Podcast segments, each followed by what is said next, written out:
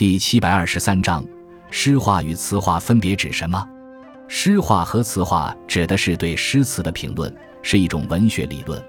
我国古代对文学的评论出现得很早，如《西京杂记》中记载的关于司马相如论作赋，杨雄评论司马相如的赋，《史说新语文学》中关于谢安评论《诗经》的诗句，《南齐书文学传论》中对王粲、曹植、鲍照等人的诗歌的评论。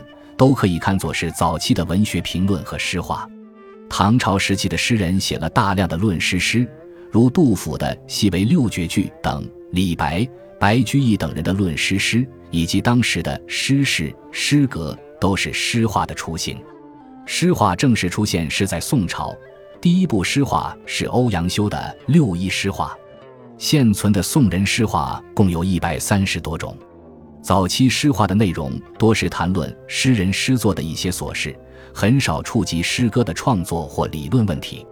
直到张介的《随寒塘诗话》等，才开始讨论诗歌创作和理论问题，对后世产生了重大影响。